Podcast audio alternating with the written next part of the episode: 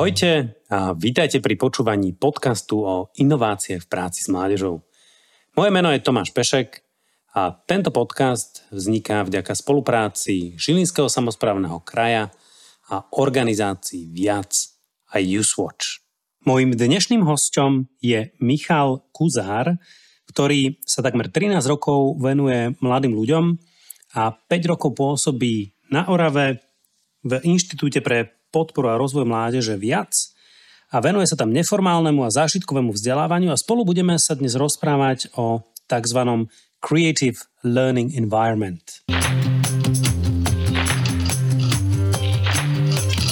Ahoj Michal, ďakujem, že si prijal dnešné pozvanie do tohto podcastu.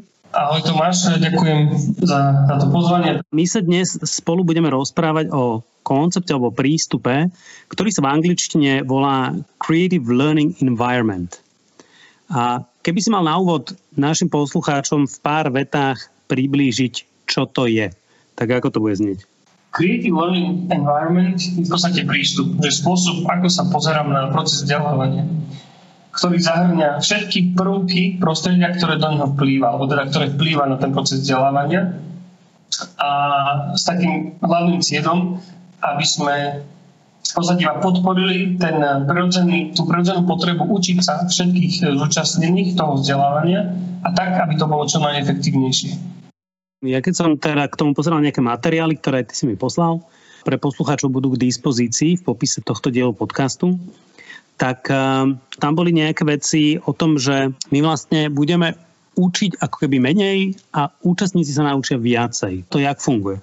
Pointa je toho, že menej učím a viac naučím, je o tom, že, že ne, nepotrebujem byť taký aktívny, že v podstate snažím sa, ako ten, čo vzdeláva, podporovať v aktivite a v iniciatíve a v zapojenosti tých účastníkov vzdelávania tým pádom oni nepotrebujú častokrát vôbec tie informácie ani, ani zručnosti získavať odo mňa. Ja iba vytvorím proste na to, aby ich vedeli rozvíjať. To je, ja sa neučím, alebo ja neučím a oni reálne sa rozvíjajú, rastú a učia. Čiže ak tomu správne rozumiem, tak to nie je ako keby prázdna nádoba, ktorá naplním niečím odo mňa, ale len vlastne vytváram priestor, aby sa rozvíjali sami, hej? Niečo v tomto duchu. Áno, ale taký možno jeden konkrétny príklad zo jedného školenia, kde boli dvaja lektory, tak oni práve toto riešili, že koľko rokov skúsenosti vy máte ako účastníci dokopy. Ja vyšlo nejakých 800-900 rokov. A, že, a my dvaja ako lektory, ktorí vlastne máme v úvodzovkách učiť, máme 70 dokopy. Tak prečo, prečo proste ne, neťažíte skúsenosti, ktorú máte vy? Že nemusíte vybrať iba od nás, že vy máte toho dosť. My vám pomôžeme to rozvíjať a objaviť. To je zaujímavo. A ten, ten prístup má nejaké oblasti a, a to má nejakú štruktúru. Ja by som ťa poprosil, keby si stručne prešiel tie jednotlivé oblasti, že o čom to je a potom by sme si s niektorými príkladmi povedali k jednotlivým oblastiam bližšie. A jedna je práve o tom, kto vzdeláva, že tá rola toho vzdelávača, že ako sa posúva aj teraz aktuálne dobou od toho, že iba, iba učím a hovorím a predávam informácie a vedomosti k tomu, že pomáham využívať práve tie vedomosti, ktoré si dneska ten mladý človek dokáže získať veľmi rýchlo a nepotrebuje si ich pamätať. Druhý bod je zodpovednosť. To znamená, že ako je prerozdelená zodpovednosť, že kto má zodpovednosť za výsledok, kto má za proces. I účastníci vedia, že za toto nesím ja zodpovednosť a je to jasne pomenované. Tretia vec je interakcia, v zmysle, že to, ten proces vzdelávania sa málo kedy deje in, úplne individuálne, že bez, bez eh, kontextu s tými ďalšími ľuďmi, ktorí sú v triede alebo sú niekde vonku, kdekoľvek sa prosím nachádzam, nedá sa to otrhnúť od ostatných ľudí. A zároveň medzi tými ľuďmi často prebiehajú interakcie, ktoré my sa snažíme stopnúť a naopak, keby sme využili práve ich potenciál, že ich iba, iba im usmerniť. Že keď napríklad mladý človek reálne chce sa musí rozprávať s ďalším človekom, tak iba ja im tam konkrétny cieľ a toho, čo má byť výsledkom toho rozhovoru. A tým pádom učia sa v tom cieli, ktorý mám, ale nie je to také uh, proti. Štvrtou vecou je prostredie, kde to prebieha. To znamená, že to fyzické, aké materiály používajú, a kde sa to prostredie ako reálne nachádza, či je vonku, v prírode, či sa to mení, alebo to je stále statické. A zároveň aj tá atmosféra, ktorá sa deje, v okolí kde sa to vyskytuje, akí ľudia sa zúčastňujú toho. A posledným piatým, piatým bodom je práca s časom. Na úrovni aj tej prípravy, aj toho, že niektoré aktivity potrebujú čas a niekde naopak je dobré pracovať s tým časom, sa vytvárať trošku stres a tlak, aby, aby sa aj v tomto rozvíjali. To mi príde veľmi zaujímavé, trošku sa mi pri tom vynorila predstava tajči, ktoré tiež ako keby pracuje s tým, že ty vlastne využívaš tú energiu, ktorá už tam je na tej druhej strane a len sa ju snažíš usmerniť. Tak to som zvedavý, že čo prinesieš ako konkrétne príklady pri tých jednotlivých oblastiach? Ja by som začal práve rolou toho edukátora. Je to o tom, že sa trošku mení tá jeho úloha, že už nie je iba to, že ja predávam vedomosti, ale napríklad stáva sa mňa facilitátor, že proste vediem ten proces. A, a to, čo je dnes dôležité, je, že informácie, ktoré sme nemali proste prístup pred niekoľkými desiatkami rokov, tak teraz ich máme v sekunde. A teraz, čo je moja úloha ako učiteľa alebo, alebo pracovníka s mládežou? keď toto všetko je technika vynahradiť. Tak ja potrebujem nájsť nejaké nové miesto, kde viem byť užitočný a reálne napomocný. Lebo dneska sa bežne stáva, že žiaci v niektorých témach vedia viac ako učiteľ. Ale ten učiteľ vôbec kvôli tomu nemá prečo byť zbytočný, iba proste musí povedať, OK, ale ja ti môžem pomôcť s to, úplne s inou, inou, s inou časťou. To znamená, ako pracovať s tými informáciami, ako vedieť si nejako vybrať, ako kriticky uvažovať. A, ale čo je napríklad dôležité na tom, je, že si ten učiteľ uvedomuje ako on vplyva na ten proces. Konkrétny príklad. Simulujeme tú situáciu, že je nejaký učiteľ a nejaký žiak. A ten žiak má zavezané oči, no tá ich spoločná úloha je, aby žiak mal napísaný nejaký obrázok. A učiteľ nemôže fyzicky nič robiť, môže iba slovami nejakým spôsobom ovplyvňovať ten proces. A to, čo sa stane vo väčšine prípadov je, že ten učiteľ povie presne, tu máš žltú farbičku, nakresli slnko, daj ruku trošku viac doprava, dohora, do rohu, e, nakresli toto, ťahaj prstom, ťahaj ruku dolu, aby si mal toto, toto. A potom, keď sme reflektovali ten proces, tak si ten učiteľ uvedomil, že aha, že ten celý obrázok je môj a ten žiak nerozhodol úplne vôbec o ničom, ja som to celého viedol proste kam som chcel. Ja sa vôbec nemal ani možnosť realizovať. A, a to, čo je tá nová rola, je v tom, že ja som tam, že OK, povedz mi, čo chceš nakresliť. Akú farbu chceš na to použiť, ja ti ju podám, lebo viem, že ty toto nevieš, ale ja ti viem podať. Viem ti povedať, kde si teraz na papieri, akúkoľvek pomoc potrebuješ, som tu pre teba. Tak toto je prvá, poďme sa pozrieť na tie ďalšie. Tak môžeme prejsť z odpovednosti, čo je v podstate teda podľa mňa, teda tej mojej skúsenosti aj z tých školských hlavíc, vec, ktorá sa málo, málo nejaká gotová.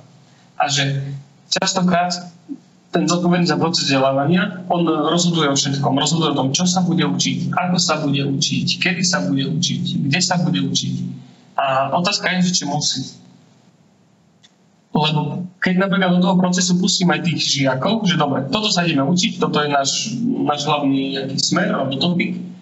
A a povedzte si, OK, aká, aká vec by vám vyhovovala, že proste, OK, chcete pracovať viac v skupinách, chcete viac o tom diskutovať, alebo dobre, dáme si tu pohodím na to, že každý si načíta nejaké zdroje a potom budeme o tom diskutovať, že pozvať ich do toho procesu, aby boli spolu zodpovednými a to je spôsob, ako, ako príjmu tú zodpovednosť a reálne si už nebudú iba pozerať na, napríklad na toho učiteľa, že ty si sa zle pripravil, ty si nebol dosť zaujímavý na to, aby si ma naučil. Ale ten žiak si povie, aha, že kvôli mne sa toto deje takto, a je ochotnejší akože participovať na, na, na celom tom procese. A tým pádom aj si uvedomuje, že výsledok, ktorý dosiahne pri vzdelávaní, je, je o ňom. Že to nemôže nikto za neho urobiť. Nikto, nikto, nikto nemôže niekoho na silu niečo naučiť. OK, to znie veľmi zaujímavé. Takže zodpovednosť je ako druhá oblasť v tomto prístupe. Ešte máme tri. No, tretia, ktorá v podstate rovnako dôležitá ako všetky ostatné, je tá interakcia, respektíve synergia. To znamená, že to, ako, ako práve využívať ten potenciál, energiu tak, aby sme keby neznižovali kapacitu jednotlivých tých ľudí, že by to nebol jeden na úkor druhého. To je to, čo také všeobecné, ale čo to konkrétne znamená? Že tí žiaci alebo mladí ľudia, ktokoľvek, že ich silné také charakteristiky sú, že sa chcú spolu rozprávať, chcú sa spolu zdieľať, chcú spolu niečo zažiť. A ja im potom poviem, teraz to buďte uh, ticho, sedte, robte toto a, a, nedovo, a, a proste ako, že blokujem ich a bojím proti ním. A to, čo viem urobiť, že iba zmeniť zadanie tak, aby oni mohli robiť to, čo chcú sa rozprávať. Ale ja im dám ten obsah, o čom sa budú rozprávať. Dobre, bavte sa na túto tému a opäť chcem takýto výsledok. Tým pádom je to win-win pre obidvoch. Alebo druhá vec je, spolupráca. My hovoríme o tom, že kompetencia spolupráce je teraz kľúčová aj z pohľadu zamestnávateľov, aj reálneho života. Ale čo my robíme v tej škole? Že my úplne robíme opak, že nesmiete spolupracovať, nesmiete si pomáhať, nesmiete neviem, opisovať čokoľvek. A čo, čo poznáme úplne ako takéto bežné príklady. A v podstate to, že ako viem ja v tom prostredí zmeniť niektoré prvky, aby oni mohli spolupracovať a zároveň sa mohli proste pri tom učiť a nemuseli sme bojovať v takomto zmyslu proti nim. Keď sme sa o tom trochu ešte predtým rozprávali, tak ty si naznačil, že to môže byť ako keby aj rôzny prístup k rôznym účastníkom, že, že tam je tá alternatíva, že nemusia robiť všetci všetko rovnaké naraz? Patrí to sem? Áno, v takom zmysle, že ja mám nejaký cieľ, ktorý majú dosiahnuť. A ja v podstate, keď im poviem, že všetci to musíte urobiť jedným spôsobom, tým pádom veľmi uh, zvýhodňujem niektorého konkrétneho človeka v tej skupine lebo proste mu to bude vyhovať, mu to bude dobre, on sa to bude tešiť, bude o to baviť. A nikoho to bude úplne frustrovať, lebo on nevie rýchlo čítať, on nevie logicky rozmýšľať, ale on vie proste úžasne tvoriť. Hmm. Mne, mne to celkom fungovalo, ja som robil teraz nedávno viacfázový workshop v Nextery pre vlastne nadizajnovať nejaké scenáre budúcnosti. A, a tam práve bol veľmi dobre tí študenti reagovali, keď niečo mohli robiť treba individuálne, ale zároveň som dal možnosť baviť sa o tom vo dvojičkách Hej, tak, e, alebo keď e, to bolo rovno, že dvojice, tak mali treba tri rôzne nástroje, ktoré si mohli vybrať, že ako prídu k približne rovnakomu výsledku. A, a na to reagovali ako veľmi fajn. Áno, áno, akože aj to predpokladám. Keď sa pýtal na to, že menej de facto učiť, a to je aj o tom. Mne sa to ešte veľmi spája s teóriou od Davida Roka SCARF, ktorá vlastne je prepojená s nejakým vytvorením bezpečí v skupine a jeden e, z tých, e, jedno z tých písmen A v tom SCARF je autonomy. A to hovorí o tom, že tí účastníci vlastne by mali mať vždy možnosť ovplyvniť e, to, čo sa s nimi vlastne bude diať. Čiže keď my im dáme nejakú mieru možnosti ovplyvňovať celý ten proces a ten dej, tak oni sa cítia aj bezpečnejšie a tým pádom aj sa efektívnejšie môžu spoločne učiť. Tak to len nejaká ďalšia teória, ktorá to potvrdzuje. A práve táto teória fun- veľmi úzko súvisí s tým štvrtým bodom. Mm-hmm prostredie učenia, nejaké materiály, že kde sa to reálne odohráva. Mm-hmm. S touto teóriou to znamená z ohľadu, z ohľadu bezpečnosti. Že ja rozumiem tomu, že kde sme, viem, že keď napríklad by sme robili nejakú aktivitu, ktorá možno nebezpečnejšia, náročnejšia alebo emočne vymetejšia, viem, že môžem kedykoľvek povedať, že, že nechcem. A je to OK. A, a toto práve patrí do tej celej atmosféry, že kde sa to deje, aké sú vzťahy medzi tými ľuďmi, uh, aký je vzťah aj voči tomu, čo vzdeláva. A to je to také viac uh, psychické alebo to atmosférické, ale druhá časť toho prostredia je, je tá fyzická, že prečo napríklad sedíme v kruhu, prečo sedíme iba v laviciach stále rovnako. To znamená, ako si ja môžem prispôsobovať to prostredie. Že to prostredie nie je, že dáme 20 rokov rovnaké, ale má pomôcť mne. A často si povieme, že toto necháme tak, lebo to je komplikované, lebo to je náročné. Nie, veď napríklad na jednom kurze, ale teda snažíme sa to už aplikovať rôzne, že máme nejaké dlhodobé vzdelávanie 3-4 dní, kde sme spolu v nejakom jednom zariadení, tak jedna z prvých aktivít je to, že pozrite sa, tu budeme 4 dní, vytvorte si tento priestor, ako vy chcete. To znamená, že keď chcete mať nejakú chillout zónu, chcete vedieť, že tu budeme proste sedávať, tu budeme diskutovať, tu proste chceme mať viac svetla, alebo toto bude tu, lebo tu sa lepšie svetí, alebo tu je chladnejšie, tu je teplejšie, tu sú dvere konkrétna vec, že vymyslia si pravidla, ako to bude fungovať. Že aby tu nebol neporiadok, lebo na tom sa všetci zhodnú, že to nechceme, tak uh, pri dverách bude jeden stôl. Ktokoľvek nájde nejaký voľne pohodený zošík, fixu, pero, položí ho tam. Tak ja nemusím potom chodiť po miestnosti hľadať, kde to mám. Viem, že ak som si to zabudol, tak niekto to vždy položil tam. Ja rozumiem tomu prostrediu, kde som a viem, prečo to funguje, ako to funguje. OK, to znamená, že využiť vlastne ten priestor tak, aby nám v ňom bolo dobré, aby nám vyhovoval ako skupine, aby podporoval zase tú efektivitu toho učenia sa. Hej? A keď mám zase možnosť to nejak ovplyvniť, čo sa tu deje, zase cítim bezpečnejšie môžem sa viac sústrediť na ten obsah toho, toho učenia sa. Áno, ale z celého tohto prístupu je dôležitá ešte informácia v tomto bode, že prostredie je dynamické, že nie je statické. Jasné, že viem zmeniť e, ten setting, to nastavenie tej miestnosti, keď idem robiť niečo iné. Lepšie dať preč stoličky a laviče, sadneme si na zem do kruhu, alebo ja neviem, hej, že zmením no ja na školeniach prenášam flipchat, hej, že aby som zmenil perspektívu aj kvôli energii a takým veciam. Čiže aj priniesť nové veci, treba zvonku alebo nové predmety. Hej, že toto všetko vlastne patrí do toho balíčka a hrať sa s tým prostredím. Respektíve ešte to, že oni si vymyslia nejaké pravidlo nejaké fungovanie a proste oni zistia, že nefunguje nám to, proste buď sa to tak vôbec nerobí, alebo to proste nejde. A tak si, OK, tak ako to zlepšíme, to zmeňme to. Je to úplne v poriadku. No a ešte tam máme jednu oblasť, ktorú sme nespomenuli. A to je časový limit.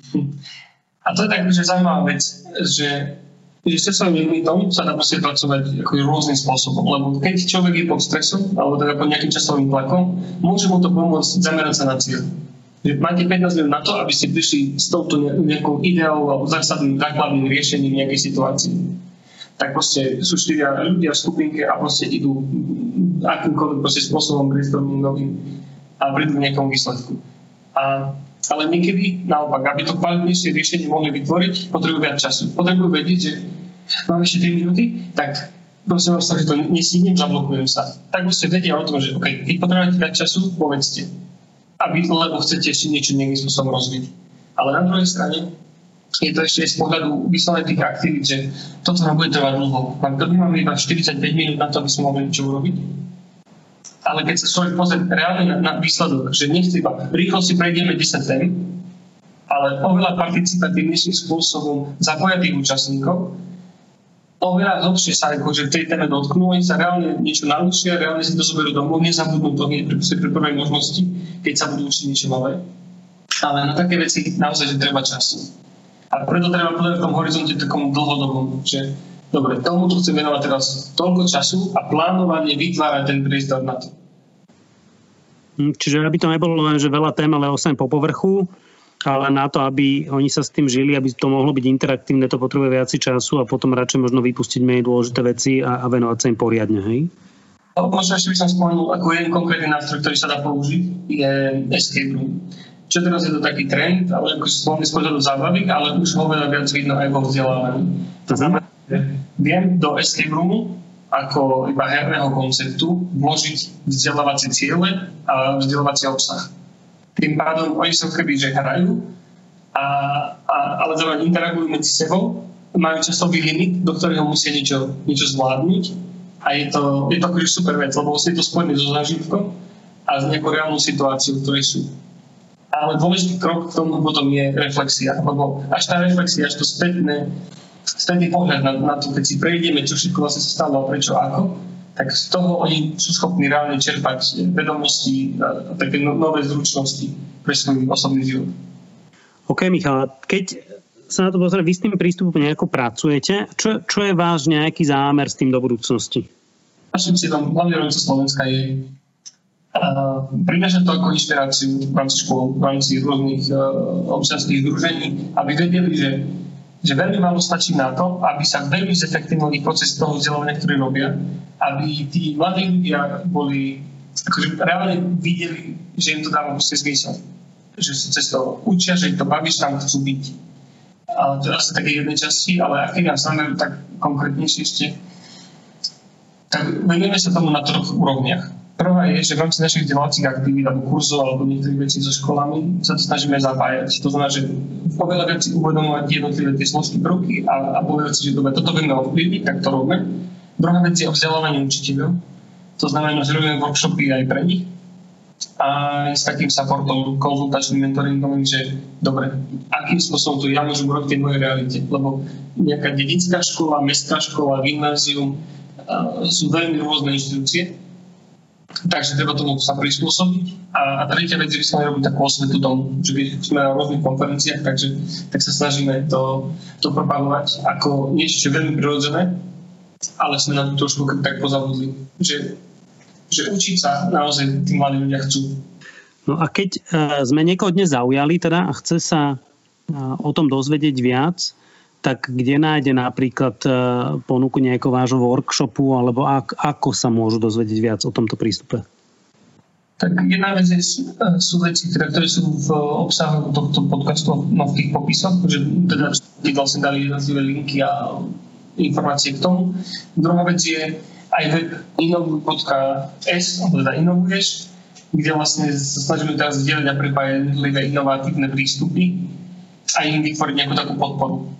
Aby oni presne vedeli, OK, toto je pre mňa teraz zaujímavé, alebo teda toto práve riešim a tento nástroj mi v tom vypomôcť, tak ten viem chytiť a využiť. A rovnako tam je toto.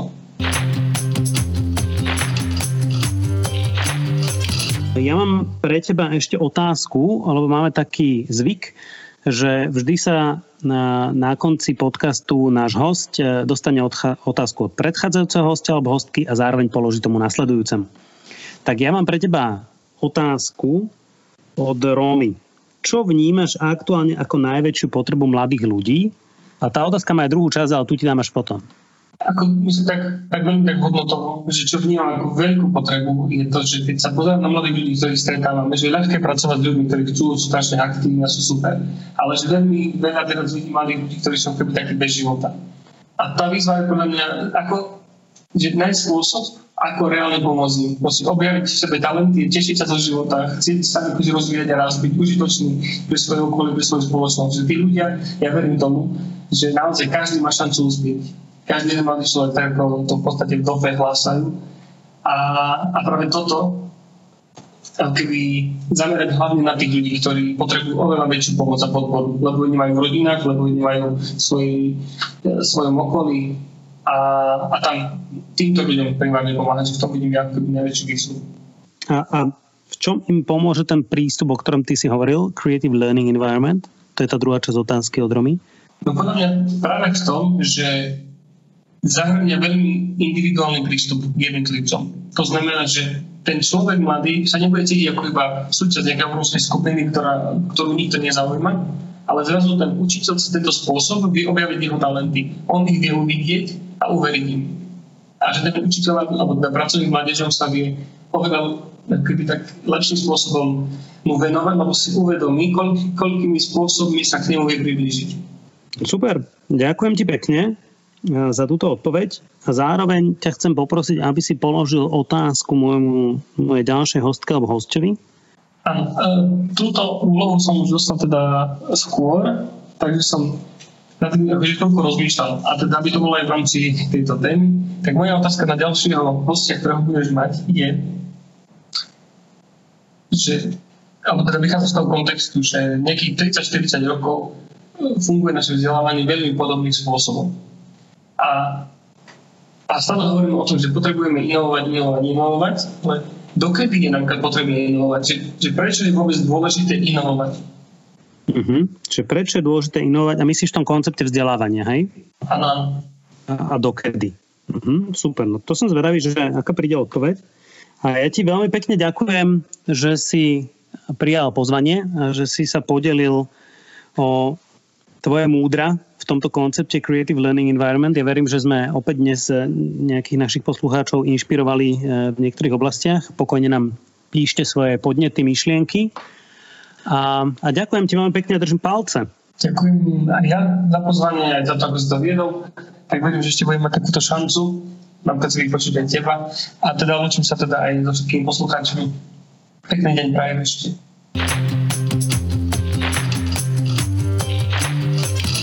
Ak vás táto téma zaujala, užitočné odkazy nájdete v popise tohto podcastu. Vaše postrehy a dojmy nám píšte na podcasty zavináč ozviac.sk, kde sa potešíme aj tipom na ďalšie zaujímavé témy či hosti. Inovácie do vášho vzdelávania prináša viac Inštitút pre podporu a rozvoj mládeže a občianske združenie YouthWatch. Tento podcast vznikol v rámci projektu Cesty k dobrému vzdelaniu v spolupráci so Žilinským samozprávnym krajom. Projekt je spolufinancovaný Európskou úniou z prostriedkov Európskeho fondu regionálneho rozvoja v rámci programu cezhraničnej spolupráce Interreg Poľsko-Slovensko 2014 až 2020.